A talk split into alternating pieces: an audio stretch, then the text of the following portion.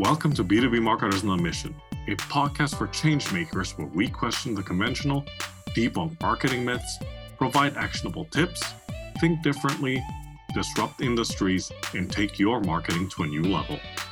From improving your campaigns to making you a better marketer, these are the inspirational stories that will help us change the way we think and approach B2B marketing one conversation at a time.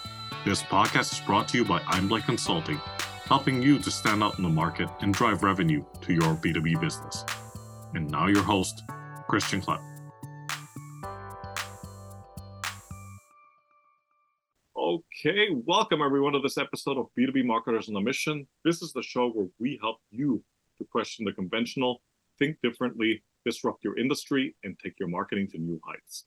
This is your host, Christian Klepp, and today I'm joined by someone on a mission to build and develop winning marketing teams. So, coming to us from Boston, Massachusetts, Señora Cristina Daroca. Buenas tardes y bienvenidos. Muchas gracias. Hi, everyone. Thanks for having me. Yeah, the, probably one of my New Year's resolutions improve your Spanish. Cristina, it's great to have you on the show, and you have the honor of being my last interview for 2023. Mm-hmm. Yeah, let's let's get started because wow, I'm sure it's going to be an exciting conversation.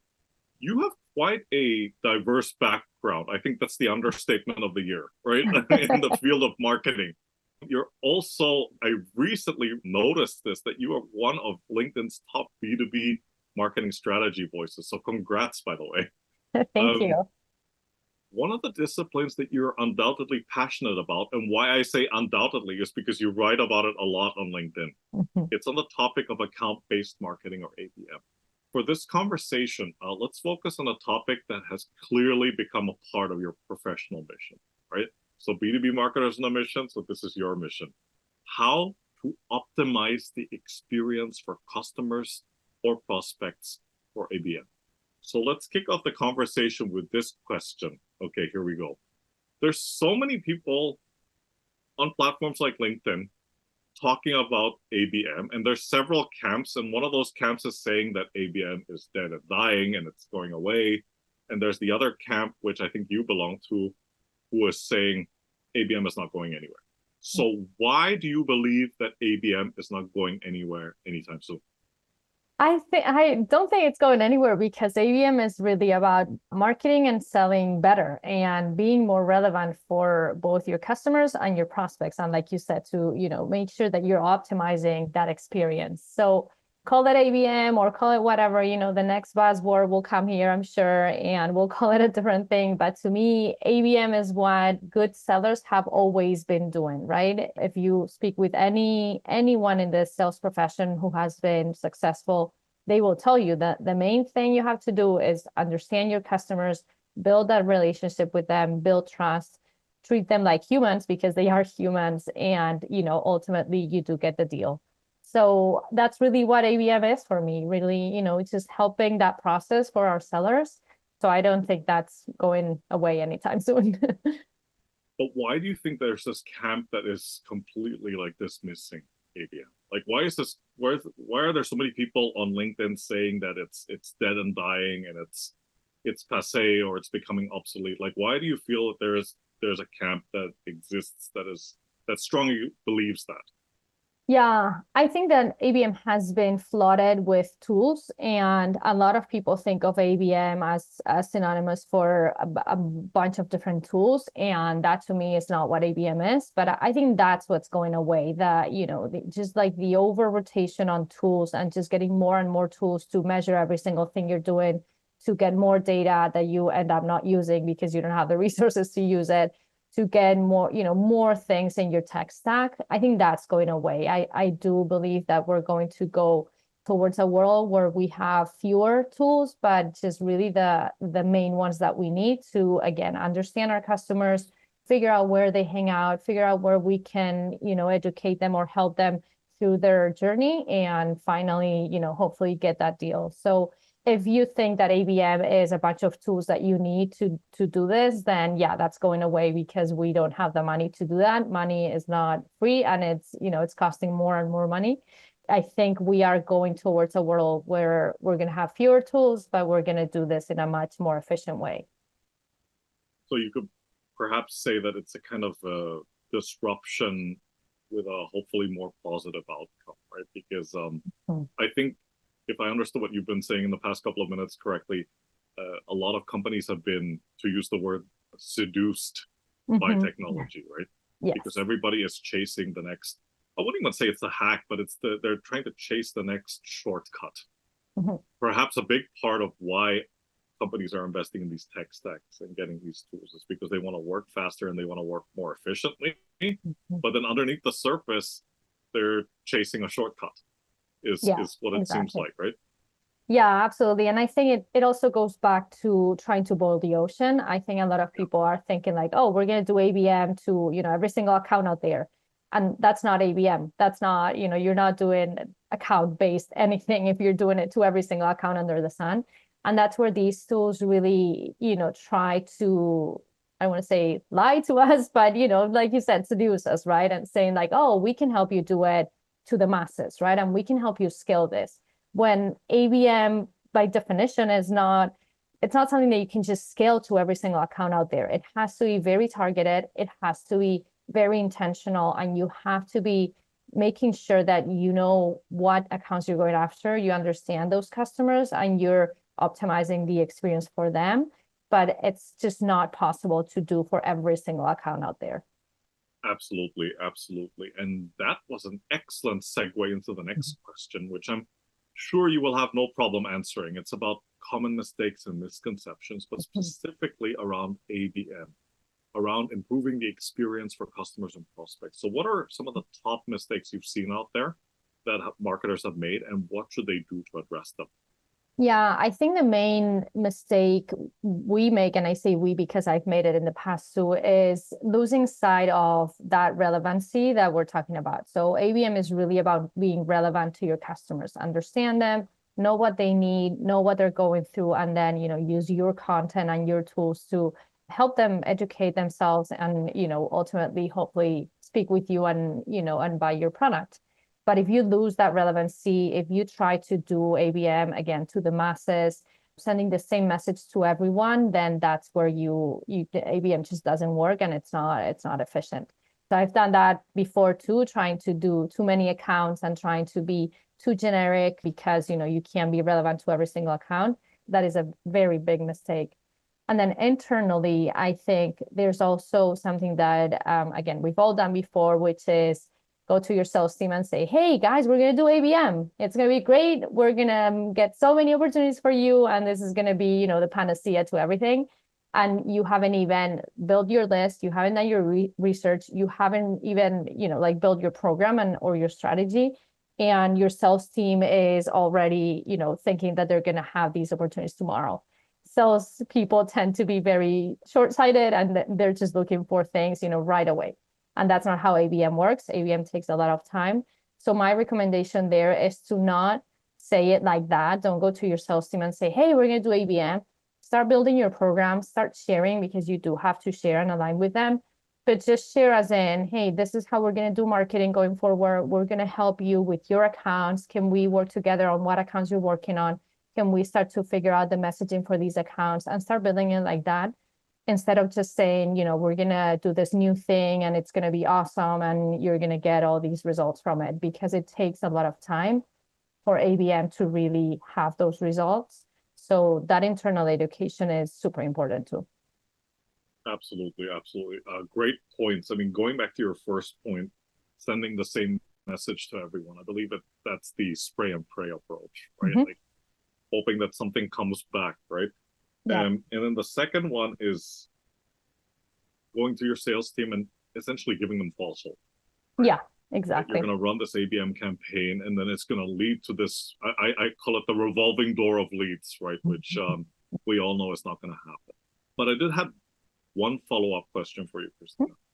How do you and, and I'm sure you've dealt with this in the past. Like, for instance, that second scenario where you go to the salespeople and you talk to them about ABM and, and what have you and that you're going to implement this campaign and you'd like to get them involved because clearly there needs to be some kind of collaboration between the two uh, departments.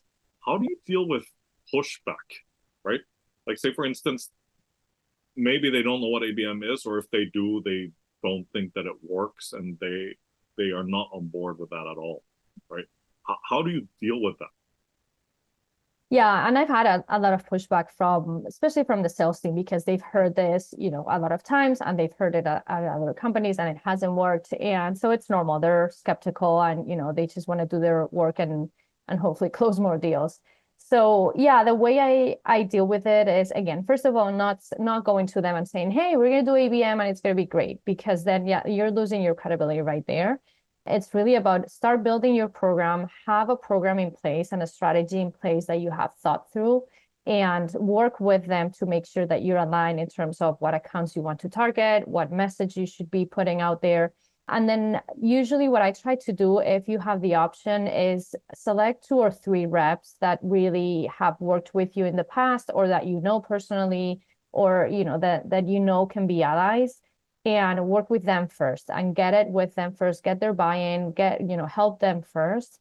And then once they have seen success and they you know they understand the program they are the ones who then go to others and say oh yeah they're you know marketing is helping me with this thing and that thing. And then you can start to show results to others and sell quote unquote sell it with results rather than you know going to your entire sales force and saying we're going to do this for all of you. We're going to help you all because we all know reps are different. Some of them work in different ways, and you really have to select who can be successful with this and start there so that you can then, you know, uh, increase the program to the rest.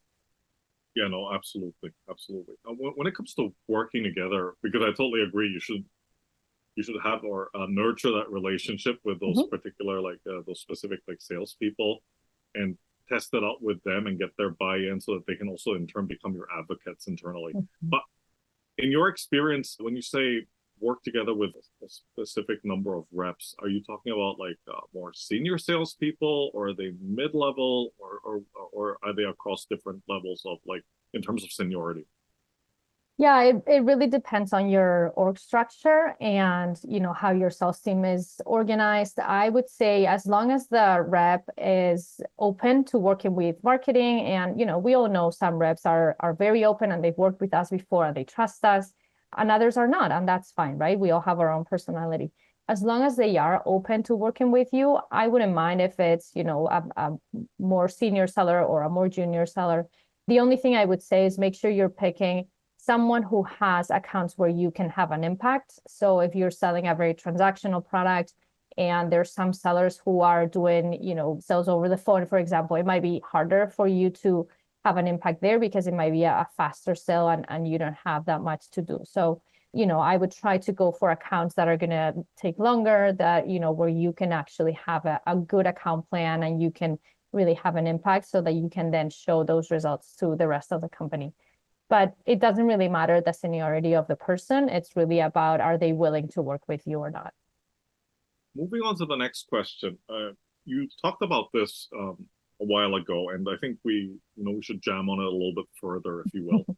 the importance of conducting market research and having the right strategy in place mm-hmm. uh, when it comes to improving um, the experience in a, and all things linked to ABM. So, can you talk to us a bit about that? Yeah, I mean, market research is so crucial for ABM. You, we marketers are are usually very prone to just launching things, and you know, we're we're always we always like action. so we try to launch things very quickly, but you absolutely need to do your market research before you launch anything. Speak with your customers, sit on sales calls, speak to the sales team, you know, do all the research that you can. We're actually going through that right now because we're launching some new programs at the beginning of the year and we hired a, an agency to do some market research for us in parallel to us right like speaking with our sales team speaking with our customers and doing all of that internally. But it's really about understanding the market what's happening what's going on what what's the competition doing what you know how are your products really helping these customers and then building your programs off of that. Because you know if you just go with your own assumptions you're probably not going to be right. So it's really, really crucial to do all of that research and all of that work before you launch anything and, and before you even build your strategy, really. Absolutely. I mm-hmm. 100% agree with you, but now I'm going to play the devil's advocate a little bit, right? Because. I've been in this situation before, and I'm, I'm sure you have as well. And I know some B2B marketers in my professional network that are facing the same problem. What if, I mean, we all know that it's important to conduct market research and have the right strategy, but what if you have to work with other members within the organization to pull this all off and they completely dismiss it and say that's a complete waste of time. We don't have time for research and strategy. We need the results right now. Let's skip that part. So how do you deal with that I would push back, honestly, Mhm. because I'm sure you've run campaigns in the past that haven't worked, and you can use those and say, look, we did this campaign, it didn't work, it didn't really result in much, and you know what? We just didn't have the right message, or we didn't target the right people. And that's where the market research is going to, you know, help us with the next campaign. And I I understand that some people feel like, you know, it's a little bit too much. We know what we do, we know our customers, we don't need to go through that but you absolutely need to go through that. We all need to constantly be doing market research. The market changes every, you know, every every single month. So you have to be doing market research continuously. So I would try to push back as much as I could. If it's, you know, someone very senior who is like, you know, you you don't have a chance against them, um, then do your own market research. You know, just pull um, a couple of hours every week and and reach out to folks on LinkedIn that you can have a conversation with, or reach out to your sellers and have conversations with your sellers. Nobody's going to, you know, not let you have a call with a seller and just ask them about, hey, walk me through that deal that you just closed, right? What happened? What were they asking? If you have recordings of the calls, you know, listen to the calls. Just do your own research and even if it's just for yourself and your own education, but you'll be able to then provide so much more value during the program, you know, and it'll help everybody. so in other words i mean short of sounding like a teacher do your homework yeah, exactly. yeah. Don't go rogue, but do your homework and do you know, do, do your own research. Yeah, Do exactly. Hey, it's Christian Klepp here. We'll get back to the episode in a second, but first, is your brand struggling to cut through the noise? Are you trying to find more effective ways to reach your target audience and boost sales? Are you trying to pivot your business? If so, book a call with Einblick Consulting. Our experienced consultants will work with you to help your B2B business to succeed and scale. Go to www.einblick.co for more information. Cristina, we're at the end of 2023 now, and uh, you know everybody is in planning mode, or they've already probably come up with their plan for the coming year. You most likely have had your ear to the ground, and you've looked at some recent trends. So maybe give us two or three, right? What are some recent trends that you've seen uh, that B2B marketers should be aware of, especially if they're thinking about ABM? Yeah. The first one I'm most clear is AI, right? We're we're hearing about AI left and right every single day. Um, and Cristina, I we, we, we, did so well. We, we've gone like almost 30 minutes now without talking about. AI. yeah, absolutely. Sorry, and I'm sorry to bring it up, but it's inevitable. Yeah. Yeah, no, but it's, you know, it's in our lives. We can't avoid it.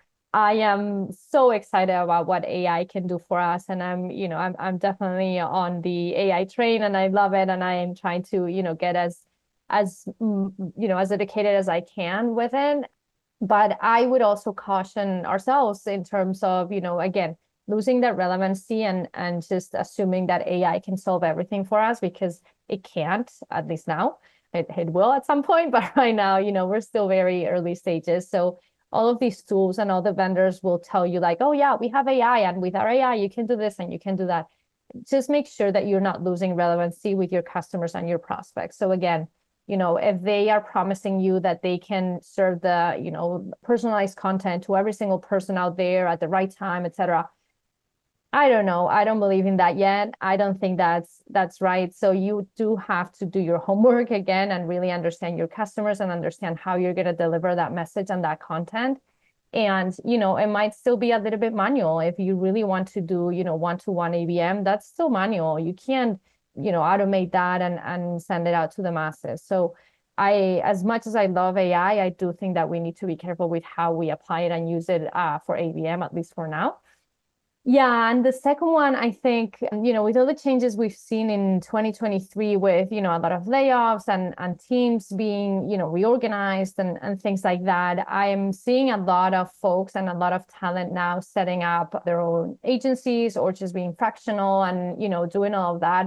So I think for us who are still, you know, on our traditional nine to five, we are going to have to be uh, very flexible and be open to having some folks you know come in and, and having external help because um, again we've lost team members. We are our teams are smaller. We have fewer resources but there's a lot of talent out there that i think we can utilize. And um, the same way we've been utilizing communities and you know just learning from our peers and things like that online in the last three four years I think now we're going to see a lot of folks who, you know, are out there and can help us with project-based things. And I think that's going to be a, a very big trend in marketing going forward.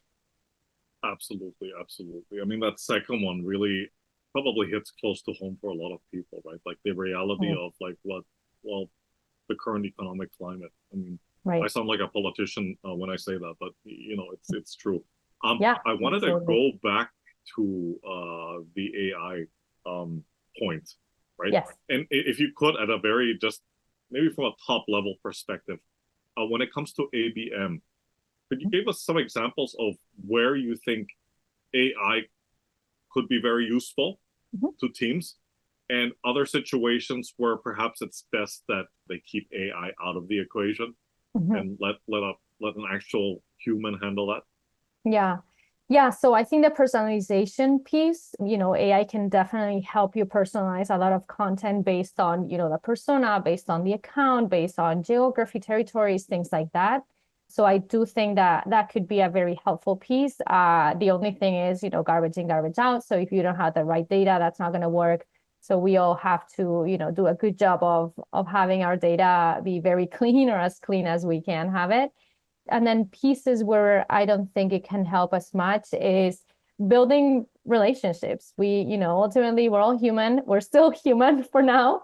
And I think you still have to build all re- all those relationships in person. So um, although our buyers are, you know, making most of the, of their decisions online and most most of their journey online, uh, we do have to have that in person piece, right? And so don't forget about having in-person meetings or in-person events or things like that you know bringing back the human element i think is very important and i don't think ai can do much for that yet. Can't do much for that yet and hopefully it won't be able to do much for that uh, for a while. Yeah. Um, okay so this next question is what i call uh, the lego question why because i'd like you to break it down into its respective parts, right? For mm-hmm. for the benefit of the audience. So what should B2B marketers be aware of? What are the components that you believe will help to improve the experience for customers and prospects in ABM? Yeah, I think it's really going back to building your program as a process, right? So think about it in a process way. You start with your research, like we said before, really getting that alignment with your sales team, understanding who you want to go after and, and what you you have to offer to them. And then building your, you know, your building blocks of the actual campaign. What are the channels you're going to use? What is the content that you have to produce? What how are you going to get that content in front of your customers? And then uh, bringing in the human element, right? Like, what when are you going to start reaching out to them on a one-to-one basis with your sellers? How can you bring those customers and prospects maybe for an in-person event or a user group or something like that, where they can network and meet other customers and sort of like start building that community? And then ultimately, right, you start having conversations with them about uh, an actual opportunity and a deal. I think that's really, you know, that you have to have those building blocks very clear in your head and, you know, on paper, document everything and just make sure that you're going through the process and you're not skipping steps. I'm hearing all these things that you're saying, and while I tend to agree with them, I, I cannot help but think like, is there any way that you can pull any of this off without completely like going over budget? And I'm sure mm-hmm. you've come across this scenario probably more times than you care to count. So maybe can you give us an example? An example of going over budget?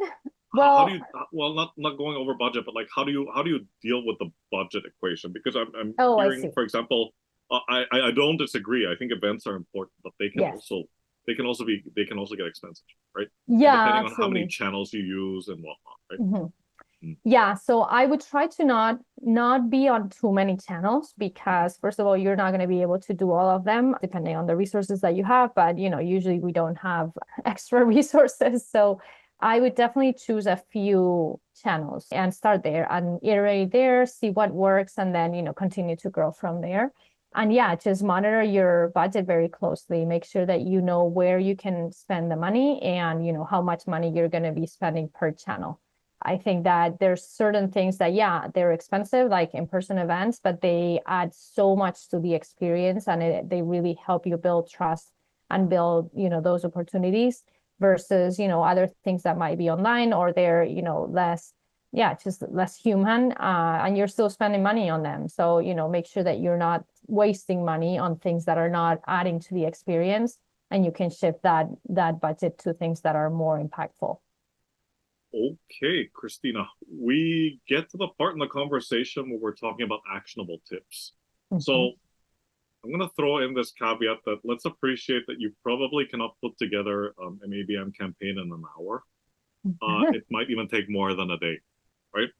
But that said, like if somebody is listening to this conversation that you and I are having, right, who's a B2B marketer who's contemplating either doing an ABM campaign or doing something around improving the experience for customers and prospects, Mhm. what are three to five things that you would say they could do right now? Yeah. So first of all, I don't think you have to overcomplicate ABM. You could just pick a few things and include them in your current programs and just start there and start, you know, adding some ABM tactics to your current programs without having a, a blown out, you know, ABM program itself. So yeah, just think about the things that you can do to impact that experience, the experience that your customers are having with you, right? And again, I, I go back to in-person things always work really well. It really depends on your audience and who your buyers are. But for us, at least, trying to sell to executives, they they like to speak with their peers. They like to listen to other people doing the same things that they are doing, right? So try to bring those folks together, give them opportunities to network, to spend time together, and and that way you can also listen to them and understand them a little bit better, right? And then I would also um, include in their content. Make sure that you are developing the right content for the right audience. This is something that's very hard to get right, but again, do your research, do your homework, really understand what are the things that your customers need to solve today. What you know, what how can you create urgency? How can you get in front of them? And those are the pieces of you know the the piece of content that you need to develop and the things that you have to be answering in your content. And then from there, just again, choose two or three channels and make sure that you're pushing that content out and getting in front of your customers because you, you're not going to be able to use all the channels under the sun. If you're on LinkedIn, you're going to be hearing about, you know, every channel is dead. So don't don't listen to that, but you know, choose a few channels that work for you that have worked in the past and start there. Yeah, exactly. I mean, yeah, on that on that note, like all those LinkedIn posts like uh ABM is dead, email is dead, SMS is dead, everything is dead. Yeah, absolutely. I did have a follow-up question for you regarding content for ABM because you know I think we you've seen a lot of that, right? And, uh, From Mhm. your experience, where do you think the B2B content for ABM tends to fall flat? And what I mean by that is you see companies that are just churning out all this content and they're trying to like incorporate it into their ABM campaign somehow or or into the different stages of the of the of the sales funnel and what have you. And where have you seen content just not working or just not being effective and what was the main reason for that? Yeah, I think content doesn't work when it's not relevant. And that it, it's as simple as that. I keep going back to the same, but it, it's really what it is. If you are relevant, if you really do your homework and you really understand your customers and you know what they're struggling with now, and you can build content around that, then that content tends to resonate. One thing that we've done in the past, and you know, this is not too complicated to do, is get four, five, six people together on a call. When I say people, I mean customers, on a call, on like, you know, a Zoom webinar or something like that, and just have a conversation with them and send them a few questions ahead of time that they can prepare. They come together, they have a discussion, and they they share their thoughts on on those. And then with that, you can use those ideas and use what you heard in that conversation without really having to quote them if they don't want to be quoted, but just use those ideas to build your own content. And that way you're speaking their language, you're saying the same things they're saying, and you can then use that to target other customers, right? So again, it's really about listening to your customers, understanding where they're struggling and what they are, you know, what what's top of mind for them and what they're talking about when they get together with peers. And then using that in your content and, and driving your content strategy. Yeah, no, exactly. Exactly. Okay. This is probably one of your favorite questions. Metrics. oh yeah. We what are some metrics. of the top metrics? Because at some point you're going to have to show results to somebody, right? Yeah, absolutely. And hopefully those metrics will show that you've made progress. That in this case, for this particular discussion, that you have helped to improve that experience for customers and prospects. Mm-hmm. So, what are some of the top metrics uh, that B2B marketers uh, should be paying attention to? Yeah, so we bucket our ABM metrics into three different buckets. One is engagement, the other one is pipeline, and then revenue. So, like I said, if you have a long sales cycle, you're not going to be able to just wait until you see the revenue to see if things are working. So, you need your leading indicators. So, engagement is really your leading indicator. And within engagement, you can be measuring a, a couple different things. We measure, you know, how many campaigns do we have in market? How many account plans, if you're doing one to one, for example, where you have a specific account plan for an account how many account plans do you have how many account plans are executed and and you know underway and then is the content resonating meaning are your named accounts or your target accounts responding to the activities you're putting out there right whether that that's you know webinars in-person events uh, whatever it is are they are they consuming the content so that that's all part of the engagement and you want to make sure that your accounts the, the accounts you're targeting are engaging with all of that then once you're past that and you start to see meetings and conversations going, you then start to get into pipelines. So are we building more pipeline? Are we building, you know, when it really depends on your goals, but if you want to cross sell or upsell, are we building those types of opportunities? And then once you're seeing opportunities and you're seeing, you know, opportunities advance through the, through the cycle, then you obviously want to see revenue. You want to see, you know, that you are closing bigger deals that the deals are closing faster. So the, there's a lot of different metrics that you can be looking at, but essentially I like to bucket them into those three th- those three categories. I was so sure that you would have no problem answering that question.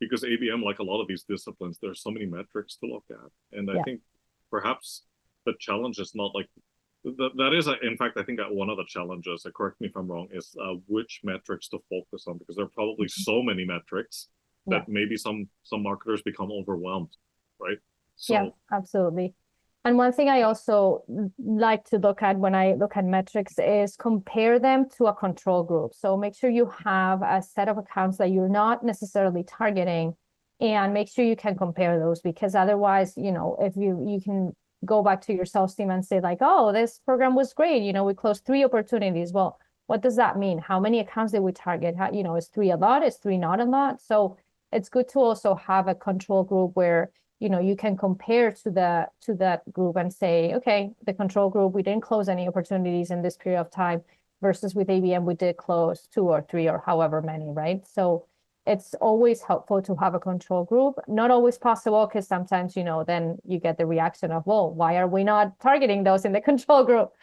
So you know you have to navigate that conversation but if you can have a control group that's that's always very helpful. Yeah, yeah, no, no, that that definitely makes sense. That definitely mm-hmm. makes sense. Okay, Cristina, I think you've already been on your soapbox, but please stay up there a little bit longer, right? For this next question. A status quo in your area of expertise that you passionately disagree with and why? Yep. I really disagree with tying every single tactic and every single thing that we do in marketing with revenue. I absolutely think we need to bring in revenue. I absolutely think we own a number and we have to deliver on a number. But I think a lot of us in demand generation and ABM, we've over rotated lately to, you know, having to justify every single thing with a with a revenue number, right? And it doesn't work like that. Marketing has always been a marketing mix. We we use it when i was in college. We we studied marketing mix right? Like it's a mix of things that get you to the revenue but it's not one thing or one tactic. So i i tend to disagree with you know people who say like oh you, everything drives revenue and everything has to be tied to revenue. In my opinion it doesn't. Um, of course at the end of the day you have to be bringing in revenue and you have to own a number but um, not every single tactic or every single channel or every single piece of content can be attached to revenue. You have to know what works, what doesn't work. You need to be able to measure the things that you need to measure. But at the end of the day, you know, as long as you are demonstrating that you as a marketing team and, and as a marketing program, you are driving pipeline and revenue, I think that that's the goal and not just, you know, tying every single tactic to revenue. Yeah, absolutely, absolutely. I, I, I can't tell you how many times I've you know, and I'm sure you've you've gone through the same where I was sitting in meetings with either clients or back then uh, with the board of directors, and every time they keep saying, "What's the ROI? What's the ROI?" and they're always comparing like dollars to dollars, right? So if we spend like twenty thousand, are we are, are you going to guarantee me a hundred thousand in revenue? And um, Right. We, we constantly had those conversations for every single initiative that we rolled out, and mm-hmm. somehow it was always challenging to get them to understand, uh, to your point, that it doesn't quite work like that, right? Yeah, exactly. Yeah, fantastic. No, Cristina, um, this has been such a great conversation. Uh, thank you so much for your time and for uh, sharing your expertise and experience with the audience. So please, um, tell us a little bit about yourself and how people can get in touch with you. And by the way, how does someone with a degree in environmental sciences end up in SaaS marketing? Just out of curiosity. That's a good question that I ask myself every day. I always thought I was going to be like a climate activist and and mm. I do care a lot about climate and and I mm. started my career in energy and and climate tech and you know hopefully someday I, I can go back to that and and you know pursue that passion but yeah life gets in the way. I you know at one point i i needed a job. I, I got laid off from a, an energy company that i loved and um, i needed a job and a job in it came up and then you know i just went more into like the it world and that's where i am now. So yeah you can find me on linkedin. I'm Cristina Daroca and i'd be happy to connect with anyone there. Fantastic fantastic. Once again Cristina thank you so much for your time. Thank you. gracias yeah, Take this care. was great. Thank you so much, Christian. Take care. Stay safe and uh, talk to you soon. Thank you for joining us on this episode of the B2B Marketers on a Mission podcast. To learn more about what we do here at Einblick, please visit our website at www.einblick.co and be sure to subscribe to the show on iTunes or your favorite podcast player.